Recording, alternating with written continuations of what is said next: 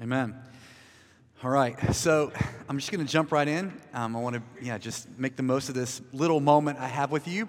Um, so I love the name of your church, uh, Glasgow Grace. Um, I don't know how much you, you know about the word grace. Um, it's kind of this thing, especially where I'm from in the South, in, in America. We say, um, we say like, when people think about grace, thinking about saying grace, which is just like saying a blessing um, which is just sort of a stall time where everyone wants to eat, but someone wants to do this religious thing first. Um, but the word grace is actually a really scandalous word. And um, we're going to talk a little bit about the scandal of, of grace um, this morning and what it might mean for you guys as a newer church in the city, uh, this really beautiful city. Um, that is, it's beautiful in, in all kinds of ways. I love the racial diversity, the architecture, everything about the city is so beautiful in one regard. But on the other hand, it's a really broken city, right? And you guys know that. Um, you know, the, the addiction problems that you guys are facing. Uh, we are very, very familiar with that. My brother was a heroin addict for the last, last 20 years. And um, my um, other people my family are drug addicts as well. Um, we uh, work a lot with addicts. Sometimes I go to three overdoses a day. Um, and so that kind of thing we identify with a lot. We understand that. Um, we don't have you guys beat when it comes to stabbing, um, although I, I, I, understand that you've lost first place in that, which I feel like is, is a win. Um, but, but as beautiful as this place is, you guys are well aware of a lot of the brokenness and uh, the grace of God. That you celebrate, that you've named your church after, is meant to impact that brokenness. It's meant to impact that sadness. It's meant to bring beauty where there's currently ashes. Um, that's what the grace of God does. And so, um, uh, the grace of God, which I, I, know that Ian, you know, preaches the gospel week after week. And so, you would have heard this if you've been here before. If you're new, really glad you're here. And I hope that today, if, like, first of all, if you're new, if you're not a Christian, you're just checking this whole thing out. Took a lot of courage for you to come here. If I make awkward eye contact with you, it is because I am awkward all right? I don't have a, a, a, bunch of people like pictures I'm supposed to stare at intently. I'm just weird and jet lagged. So, um, but I, am glad you're here. If you're newer to Christianity, checking it out, because I think what you'll hear about today will help you really understand why so many of us, um, despite all the challenges, why so many of us um, just think this there's nothing on planet earth like the, the gospel of jesus um, now the gospel uh, it does it does kind of two two major things um, the first thing it does is it, it reconciles, which means it heals. Uh, it heals this broken relationship, this vertical one, between a sinful people and a holy God. Um, and so I, I, know that you will have heard that a lot if you've been here. If not, stick around, you'll hear it week after week. I'm going to kind of jump in on the assumption that a lot of you already know that, that the, the basis of the gospel is that God came down to sinful man and Jesus you know, allowed himself to be punished in our place, take on our sin, so that we could be reconciled, so that the relationship that was broken between a sinful people and a holy God could be healed. This impassable chasm that sin had created, where, where a holy God and a perfect Father who loved us was way over there, and we as sinful people were way over here. How are we ever gonna, how are the two ever gonna meet? Man, we're going to meet not because of a, a, stairway up to heaven, but because of the Son who came down from heaven and he made a way where there was no way. That's this first aspect of the gospel. It does this vertical healing thing, but, but it doesn't just stop there. The gospel then does this horizontal reconciliation. Where not just because people have been reconciled to a holy God, because that broken, the most broken relationship, the most impossible relationship, has been healed. Now, now because of that very healing, now we get to be reconciled one to another and we find ourselves being reconciled to a whole bunch of people who otherwise we wouldn't be reconciled to. And so that's what we're going to look at uh, today. How, how has Jesus done this? How has he impacted um, our horizontal relationships as we think about this beautiful but broken city that God has put you in? So let me read a passage in Ephesians chapter 2, 14 through 22. Am I talking too fast? Everybody good? I've had caffeine. I'm ready. All right. For he himself, Jesus, he himself is our peace, who has made us um, both one and has broken down in his flesh the dividing wall of hostility. Ephesians 2. He has broken down this, this dividing wall of hostility by abolishing the law of, of commandments expressed in ordinances that he might create in himself one new man this is what Jesus has done. He, he's, he's killed hostility And he has in himself, he's made one new man in place of the two, so making peace. So there was hostility, but because of Jesus, now we've been unified. There's been peace has been brought where there was hostility.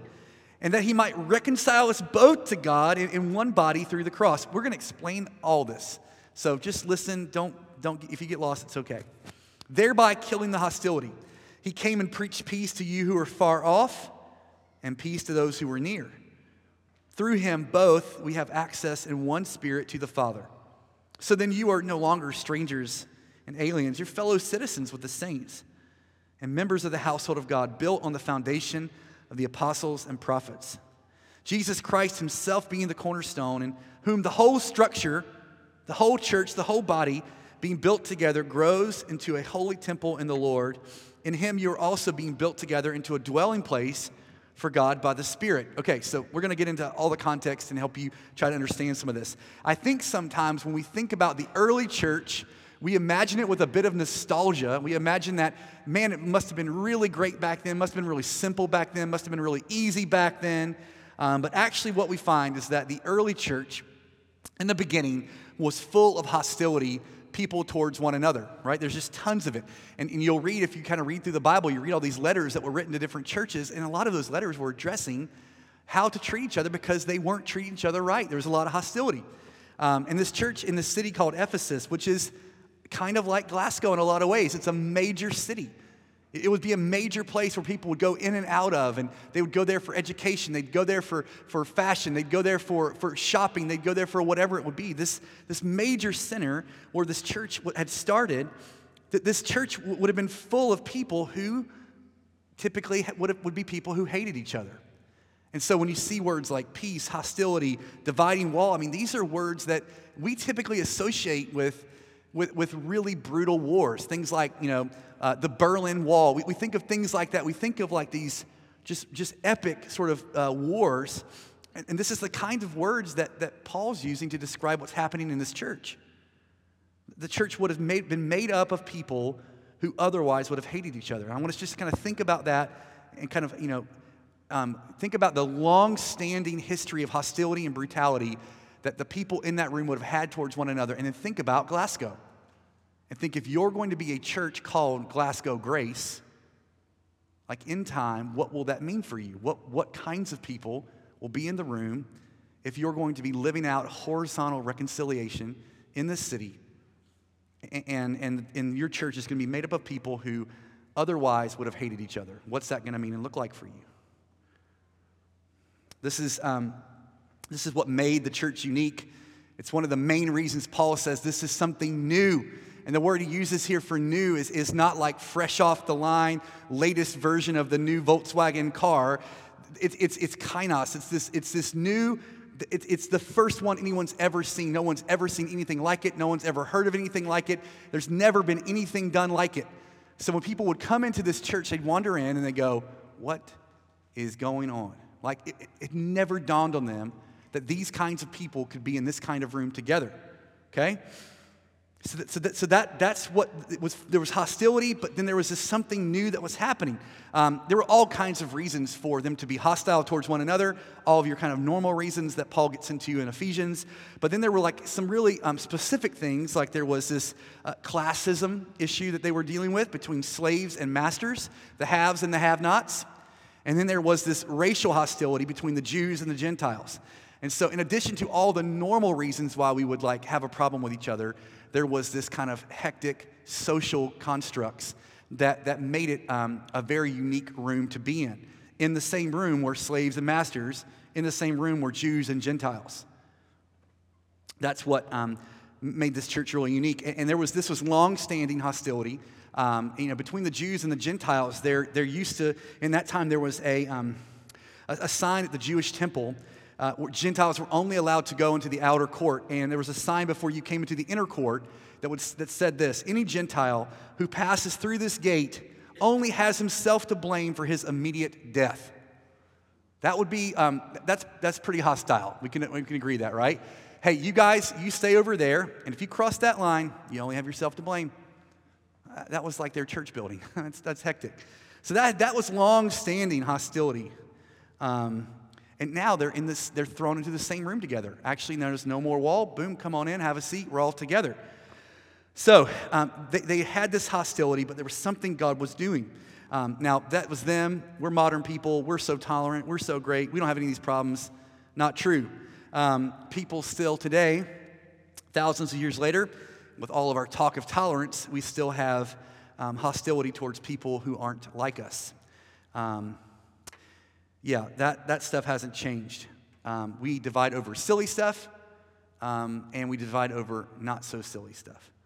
Um, you know, there are divides in church around styles of music, styles of dress, styles of preaching, and then there are divides around things like race, class. We want a church for our people, and they can have a church for their people. Where I live, this will shock you. But just, I'm going to say a few things that I'm going to, I'm going to try to push on you a little bit, so I might as well push on me a little bit. Where I live, um, it is very common for there to be white church, black church. Everybody likes that. We hate that, but the culture seems okay with it. And it's taken over 10 years of beating that thing with a stick every single Sunday to see it begin to change.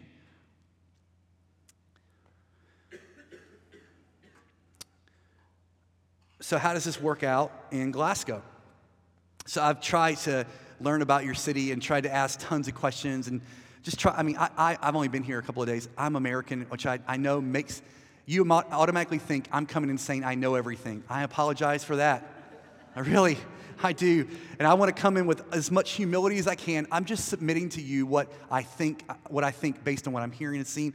A lot of it's just been like, just you know nailing um, Ian and Lindsay with tons of questions. But uh, one of the things that came up sort of in our reading and listening and looking things up about the city is this is this group of people who can be um, unhelpfully referred to as Neds, right? So. Um, now, look, I, I'm telling you, we have some messed up, jacked up, screwed up issues in America. I mean, we're in an all time low on a lot of, on a lot of fronts, okay? So um, I, just, I just submit to you that, right? That said, now we're here in Glasgow and we're talking about this. Um, man, I, I don't know how you guys are going to be a church for this city, um, a church that says we want the grace of God to be what we name ourselves after. If you as a church can't find a way to overcome that kind of prejudice, hostility, an unwillingness to do life with people who are different to you. There's just no way forward. No way to be called Grace Glasgow and, and, and not find a way forward there somehow eventually. There's this evil still now, almost 2020, the evil that lurks below the surface, down deep in our hearts, where we just can't help ourselves but look down on people different to us. And the grace of God yanks us up from that and says, No. So, what does God want us to do about it? Should we, maybe you guys should get your money together and start yourself a, a, a Ned church, you know, and, and you guys can have a, a church over here and they can have a church over there. That's actually not the solution. Um, actually, what we see in this passage is the opposite of that. Paul sets out to remind these, these believers, these new Christians, of, of, of why they are exactly the same when the whole world's going, no, you're different, you're different. You're a slave, you're a master. You're a Jew, you're a Gentile. Paul's like, I'm going to give you five reasons to show you why you're actually all the same. And so that's what I want to put forward to you. And I, I, I kind of mentioned that group of people, not trying to be unnecessarily offensive, but just to hold them out as, as, as, as, a, as an example for you as a church. Okay, what, what would it look like for us to do that well? Okay? Um, so just think about that as we kind of go through these things he mentions. The, the first thing he says uh, that makes us the same, he says we, and, and you can kind of go and look this up in Ephesians 2 14 through 17. We read it, but we share the same depravity. We all have the same problem. We all have the same, and that's our sin made us enemies of God. We, we like there was hostility between a holy God and us. Now we might struggle with different sins. We might worship different idols, but at the end of the day, we still have sin. We still, we still have hostility between us and God, right? And so brokenness might work itself out in different ways. Some ways are more socially acceptable in certain cultures than others. But at the end of the day, that brokenness is still the same. At the end of the day, we're all still broken, screwed up, jacked up people.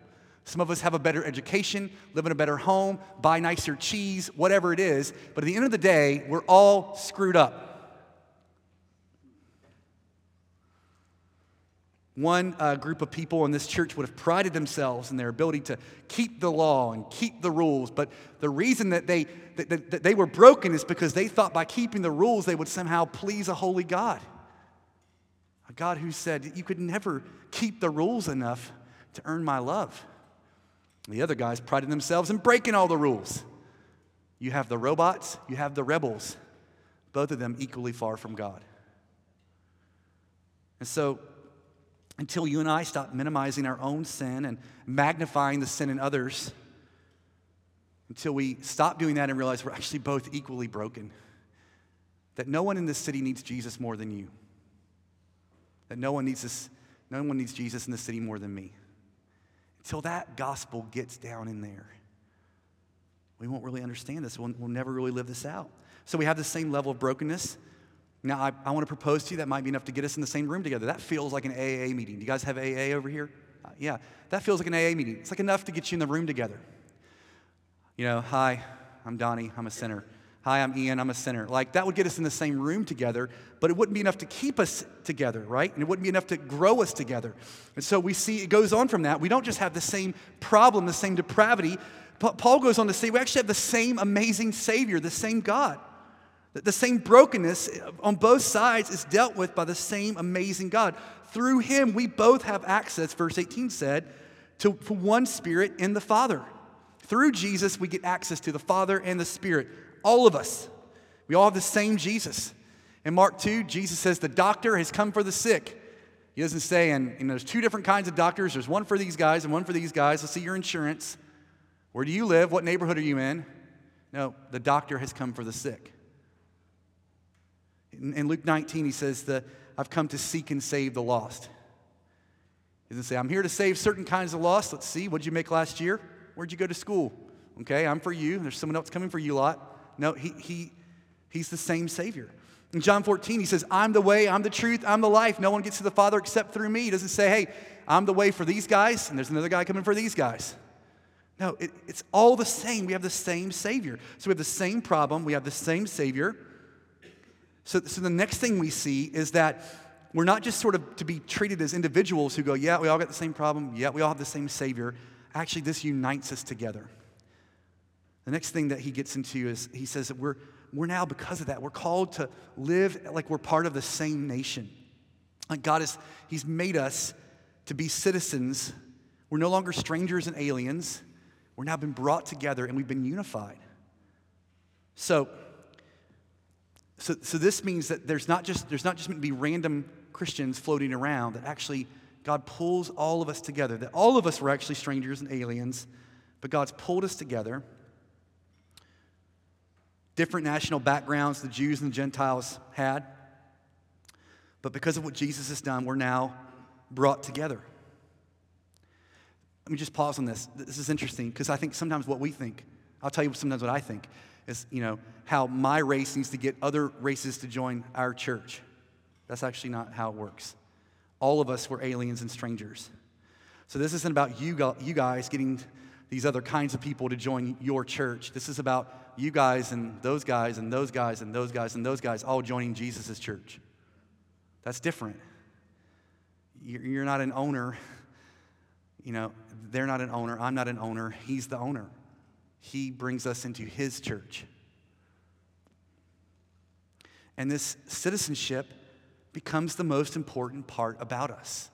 Nationality is no longer the, the, the most important part of our identity. Eth, you know, all these things that we would have leaned on and put stock in, those things are no longer the most important things about us now. Who he is and what he's done has become the most important part about us. And, and one way to, to prove this right is to flip your Bible over to Revelation and to see this glimpse we get of what it will look like one day, and there is no segregation there. So, so any of this mess that we're doing now doesn't exist there. And Jesus actually says that we're to pray and work now like we want the, like the kingdom of heaven to come down and be on earth. We want, we want it to be on earth as it is in heaven. On earth as it is in heaven. So how is it in heaven? Well, in heaven, there's not going to be this kind of separation that you're seeing in the city. So then you here, Grace Glasgow, get to go, great, we want to show Glasgow what heaven looks like. We don't want to be a little slightly nicer version of Glasgow. We want to show Glasgow what does heaven look like. Well, then you have to, you have to break down these walls because in heaven they don't exist.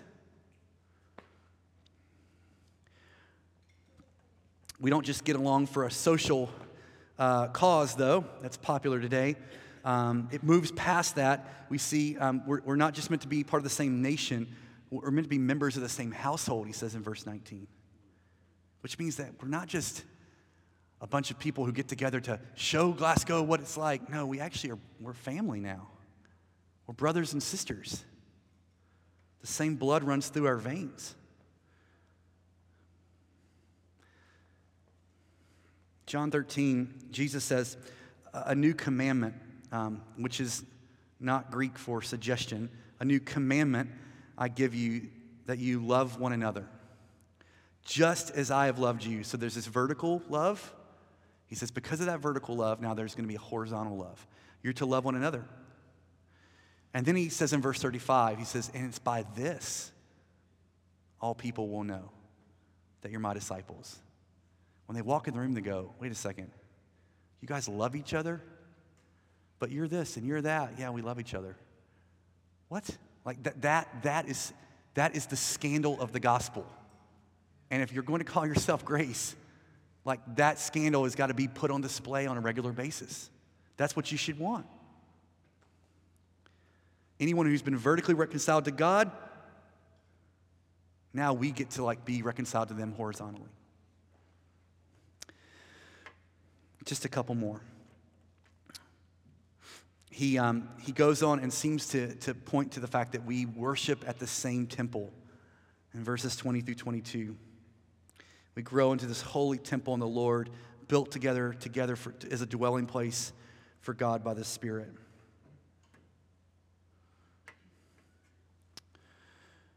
Um, we, we talked about this just a moment earlier, but this, this was what was new. It wasn't just that they believed these things independently, it was that they did them together.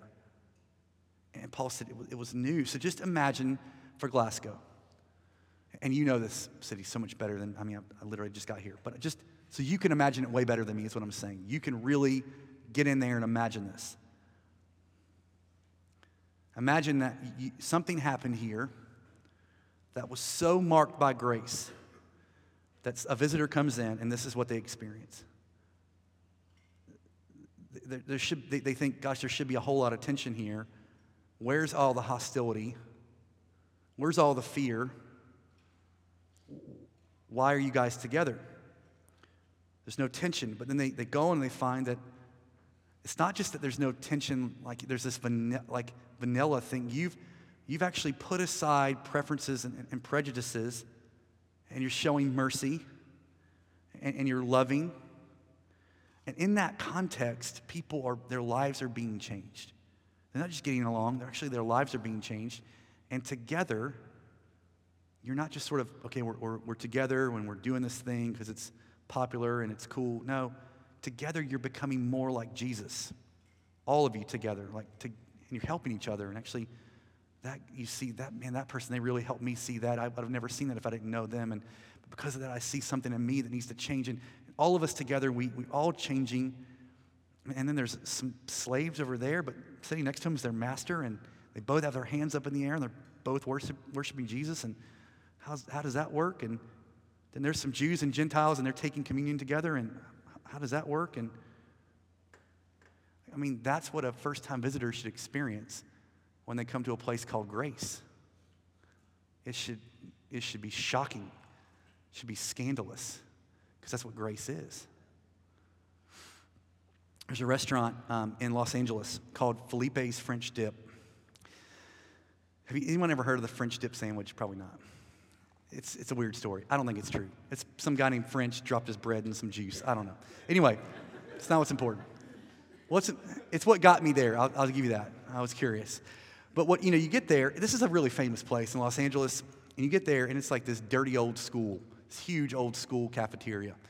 So right away, you're like, hmm, this is a bad decision. It's in a bad neighborhood. The whole thing feels sketchy. Um, but you get in there, and there's like hundreds of people in like about five different lines. And um, the lines actually trace up the stairs of this old cafeteria. So that's where I was in the back of this line, up the stairs. And I was looking out at the room, and there's hundreds of people all in like different in, in, in lines. And then it started to dawn on me all these people are radically different, but they're all like mixed into these lines. So you have like movie stars, homeless people, businessmen, prostitutes. Um, I mean, everybody. Rich, poor, all of them together. I mean, fancy suits, homeless guy, like in the line together. And they're all, they're all going to the same place, right? They get to the same counter. And when you get up there, it's not like, oh, you would like the, the, the special bread and the special. No, they're all getting the same sandwich, the exact same sandwich. Oh, you, you know, we're going to give you a discount. No, no, no. They're all paying the same amount. This guy's, he's found a way to bum this much money. This guy's got tons of money. They're all in line to get the same sandwich, They're on the same line to get the same sandwich. There's no reason for those guys to be in that room together except for that sandwich. But that sandwich is so good, it put all of them in the same line, in the same room for the same sandwich. This is going somewhere, I promise. 1 Corinthians 10, verse 17, because there's one bread. Uh, because there's just one bread, there's just no other bread. He's the only bread. Because there's one bread. We who are many, let's acknowledge it, we're many. Yeah, but we're one body. Because we all partake of this one bread. The only reason we're in line together is because of Him. But He's so good that He gets us in line together. And, and, and we find ourselves putting aside all the reasons why we shouldn't be in line together because He's so good.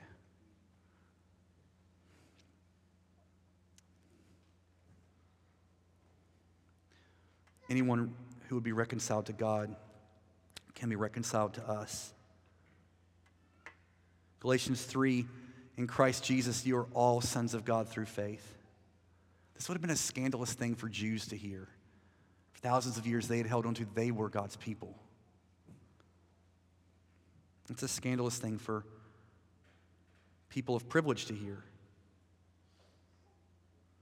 There's neither Jew nor Greek. There's neither slave nor free. And, and the people reading this would have been like, no, there clearly is, Paul. There clearly is. There's neither male nor female, but there clearly is, Paul. For you are all one in Christ Jesus. And if you are Christ, if you belong to Him, then He says you are Abraham's offspring, which is like as good as it gets. All of you, you're heirs according to the same promise. I just want to end with this. This is such a big deal that it can't just be optional for you, it must become mandatory. It can't just be something that, well, if it happens, I guess we'll be okay with it. I want to just end by saying I think this should be your reason for living in this city. You can't just be passively open to it. Paul goes into Ephesians 3 and says, For this very reason. He, he, he starts saying, This is now the reason for, for how, this is what I do with my life. And for Paul, it meant a lot of problems. I mean, this has been a pretty cushy trip for me so far. I'm going to eat some fish and chips and some Scottish stuff. I mean, I don't expect I'm going to get like stoned and, and beaten and imprisoned and ultimately killed. But that's what happened to him. And he said, Yeah, it's all right. This is what's driving my life. And he says in verse 6 that the mystery, the, the, Gentiles, the, the, the mystery that the Gentiles are fellow heirs, members of the same body, partakers of the promise in Christ Jesus through the gospel. Paul says, This has become my very reason for living. I live to see the Gentiles know that they are part of this. So, what does it look like for grace to get a hold of you guys? It doesn't just vertically reconcile you, it doesn't just make your, your marriages or your relationships or your whatever a little better. No, it, it should explode outward into horizontal reconciliation across the city, where Glasgow doesn't just see something that's a little bit nicer, They see something that doesn't fit on planet Earth, that puts heaven on display right here in the city. As we look to respond, I want to call you to not think about what you can do differently. Like, oh, if we change the bread, if we change it, that's, that's all great conversations. That there's a place for that. But the first thing to do is think about your own heart. Not thinking, oh, I hope so and so hears this. Ooh, we got to make sure, make sure so and so listen to this. They weren't here today. Think about yourself. So easy to do that stuff, right? Man, think about your own heart. In verse 20, just quickly, Paul says, all of this is built on the foundation the apostles and prophets, Christ Jesus himself being the cornerstone. Now, what the cornerstone was, was the first stone that was laid. And they put this stone down, and then they would measure every other stone back to that stone, right? And so this gets at our heart. Like when Jesus really is the cornerstone for your, for your heart, not morality, not some religious box you check. Like when Jesus, like what he's done for you, you were an enemy of God. You were bound for hell. Nothing you could do in all your rule keeping, no amount of, of, of checking of religious boxes, nothing would have earned his love for you. He did it out of total grace, scandalous, unmerited grace and favor. When that gets in the heart, and then you start pulling a line off that stone and measuring everything else against it. Oop, that's out of line. Oop, that's out of line. You, you, you, when He's the cornerstone, you start measuring everything else off of it. And so if you've got a stone that's out of place in the way that you think about other people, the way you think about the kinds of people who you'd be happy to do church with, that kind of stuff, you got to go back to that cornerstone. You got to pull that line again and go, ooh, yeah, I'm out here. But you got to start back in your heart and go, Jesus, actually adjust it here. So I'm going to have Ian come up and walk us through that. But man, I just want to tell you guys, I've got so much faith for you. God is clearly with you. He's put you all here. And maybe you're thinking, gosh, I'm just a student. Well, yeah, but you're right here, right now. God wants you right here, right now in this church. And I'm trusting, we we think, and you're part of a family of churches around the world who all, we know all about you. And we're just, we together think that God wants to do something amazing and scandalous and beautiful in Glasgow because you're here but it's going to mean some pretty big stuff for you, stuff like we've talked about today. Okay? Guys, I think we should respond in two ways. One is